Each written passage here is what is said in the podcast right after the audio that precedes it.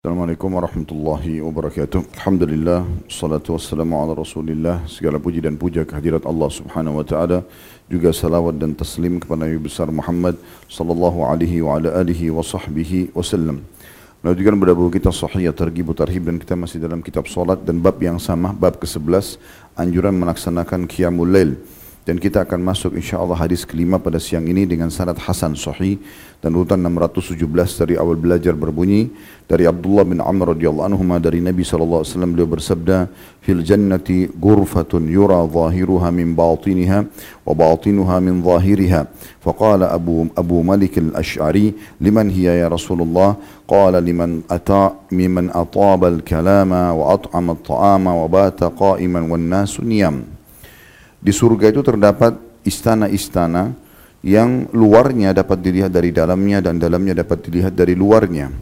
Abu Malik al-Ash'ari radhiyallahu anhu bertanya, buat siapa itu ya Rasulullah? Kata Nabi SAW, bagi orang yang suka berucap kata-kata baik, memberi makan, dan juga melalui malam dengan solat sementara orang-orang sedang tidur. Hadis ini diriwayatkan oleh At-Tabari dalam Mu'jamul Kabir dengan sanad Hasan. Al-Hakim juga meriwayatkan dalam Mustadrak dan beliau mengatakan sahih berdasarkan syarat Bukhari dan juga Muslim. Dari hadis ini seperti rangkaian hadis-hadis sebelumnya, dia adalah salah satu dari keutamaan orang yang sholat malam.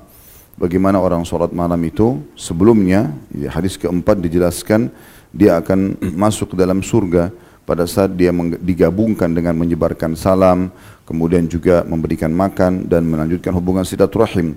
Di sini dihubungkan antara sholat malam itu dengan selalu berucap kata-kata yang baik dan juga memberikan makan orang lain. Semua ini menandakan bahwasanya setiap amal-amal soleh itu bisa membawa ke dalam surga, namun ada memang puncak-puncak dari amal soleh di antaranya sholat malam.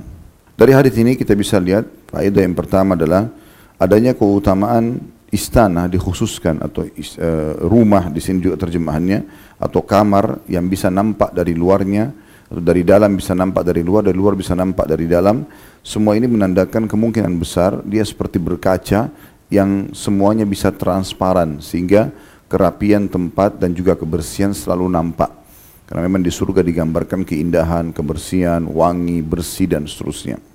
Dan ini diberikan kepada yang pertama siapa yang suka berkata-kata baik. Jadi semua perkataan baik diperintahkan dalam agama. Apa itu kutu zikrullah, berdoa, menasihati, kemudian ber, e, menanya kabar orang dan seterusnya, menyampaikan ilmu. Semua ini adalah kata-kata baik dan tidak ada kesempatan bagi seorang muslim untuk berkata-kata buruk ataupun jorok. Dalam hadis yang Nabi SAW sebutkan, sesungguhnya orang yang paling Allah benci justru orang yang suka berkata kotor dan suka berdebat. Dan ini sudah kita jelaskan kemarin di khutbah Jumat tentang masalah istiqamah. Karena banyak orang yang tidak memperhatikan salah satu sebab orang tidak istiqamah justru banyak berdebat dan juga berkata-kata kotor. Nah di sini setiap kali kita berkata baik berarti sudah dapat satu jaminan atau satu tiket untuk surga dan mendapatkan istana ini. Perlu kita ketahui bersama-sama bahwasanya setiap muslim itu bisa memiliki banyak istana di surga. Karena setiap amal soleh punya pintu gerbang. Sebagaimana Nabi SAW sebutkan dalam beberapa riwayat beliau, kalau sholat itu punya pintu gerbang, puasa punya pintu gerbang, jihad punya pintu gerbang, dan seterusnya. Nah di dalam pintu gerbang ini ada lagi istana-istana yang sangat banyak. Dan setiap orang di antara kita bisa punya istana di setiap camp atau pintu gerbang ibadah itu. Makanya waktu Abu Bakar bertanya, ya Rasulullah, apakah ada orang yang dipanggil dari semua pintu-pintu gerbang itu? Artinya dia punya istana di setiap pintu gerbang itu? Kata Nabi SAW, iya, dan saya berharap kamu termasuk di dalamnya. Oleh karena itu sangat wajar di sini. Di dunia orang mungkin punya satu atau dua rumah. Di akhirat nanti di surga orang bisa punya banyak sekali istana.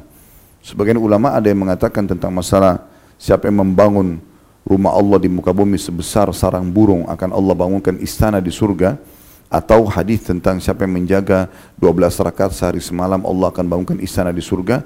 Ini bisa bermakna adalah setiap saat. Jadi misalnya kalau orang menyumbang untuk masjid ini di jalan ini misalnya. Kemudian dia menyumbang 10 ribu rupiah 100 ribu rupiah intinya semampu dia dibangun dipakailah uang tersebut untuk pembangunan masjid digabungkan dengan dana-dana yang ada. Dia punya istana di surga. Di tempat lain juga dia menyumbang sama. Kan dalam satu hari bisa beberapa istana didapatkan di surga kalau dia menyumbang di beberapa masjid misalnya Nah begitu juga dengan mengerjakan sholat tadi. Kemudian yang kedua adalah perintah untuk memberikan makan orang lain yang sudah kita singgung kemarin tentang masalah bagaimana seseorang itu ada disarankan untuk makan bersama dengan orang lain berbagi dan makin sering kita berbagi apakah itu makanan, minuman, pakaian atau apa yang kita miliki maka makin diberkahi oleh Allah Subhanahu wa taala. Dan di sini makanan disinggung secara khusus karena ini kebutuhan pokok. Setiap hari orang butuh makan. Maka ini yang paling mudah untuk orang lakukan apalagi dia pun bisa makan atau dia pasti akan makan. Jadi kalau kita pasti akan makan walaupun makan itu sederhana, maka dari makanan itu kita disunnahkan untuk berbagi. Ya, kalau kita mampu membeli dan kita berikan juga orang lain itu bagus. Tapi kalau tidak dari makanan yang kita makan pun sudah bisa kita berbagi dengan orang-orang. Kemudian yang terakhir ini saksi bahasan kita adalah dan dia mendirikan malamnya dengan sholat malam sementara orang-orang sedang tidur. Hadis selanjutnya semakna kurang lebih dan kita tutup dengan ini hadis ke-6 ada 6A dan 6B urutan 618 dari awal belajar berbunyi atau dengan sanad sahih di ghairihi menjadi sahih karena dikuatkan dengan riwayat-riwayat lain. Masih dari sahabat yang sama Abu Malik al-Ash'ari radhiyallahu anhu. Dari Nabi SAW beliau bersabda inna fil jannati ghurafan yura zahiruha min batiniha wa batinuha min zahiriha. A'addallahu liman at'ama at-ta'am wa afsha as-salam wa shalla bil-laili wan nasu niyam Sesungguhnya di surga terdapat kamar-kamar atau istana-istana yang luarnya dapat dilihat dari dalamnya dan dalamnya dapat dilihat dari luarnya. Allah menyediakan bagi orang-orang yang suka memberi makan, menebarkan salam dan sholat malam sementara orang-orang sedang tidur. Hadis ini riwayat Ibn Hibban dalam sahihnya. 6B-nya sahih li ghairi dikuat, uh, menjadi sahih karena dikuatkan dengan riwayat-riwayat lain dan hadis ini diriwayatkan oleh Ibnu Abbas dan sudah beliau mengatakan sini telah hadir hadis ini dalam bab solat berjamaah kitab solat bab 16 nomor 7 namun sini diulangi lagi. Wad darajat potongan hadisnya. Ifsha ifsha salam wa it'amut ta'am wa salatu bil laili wan nasu niyam. Yang paling banyak mengangkat derajat-derajat orang di surga adalah menebarkan salam, memberi makan dan solat di waktu malam sementara orang-orang sedang tidur.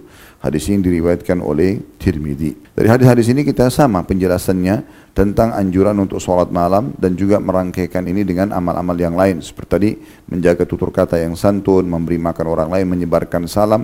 Semua ini adalah amalan-amalan yang mudah untuk memasukkan kita ke dalam surga. Semoga mudah diamalkan insyaallah. Subhanakallah wa bihamdika asyhadu an la ilaha illa anta astaghfiruka wa atubu ilaik. Assalamualaikum warahmatullahi wabarakatuh.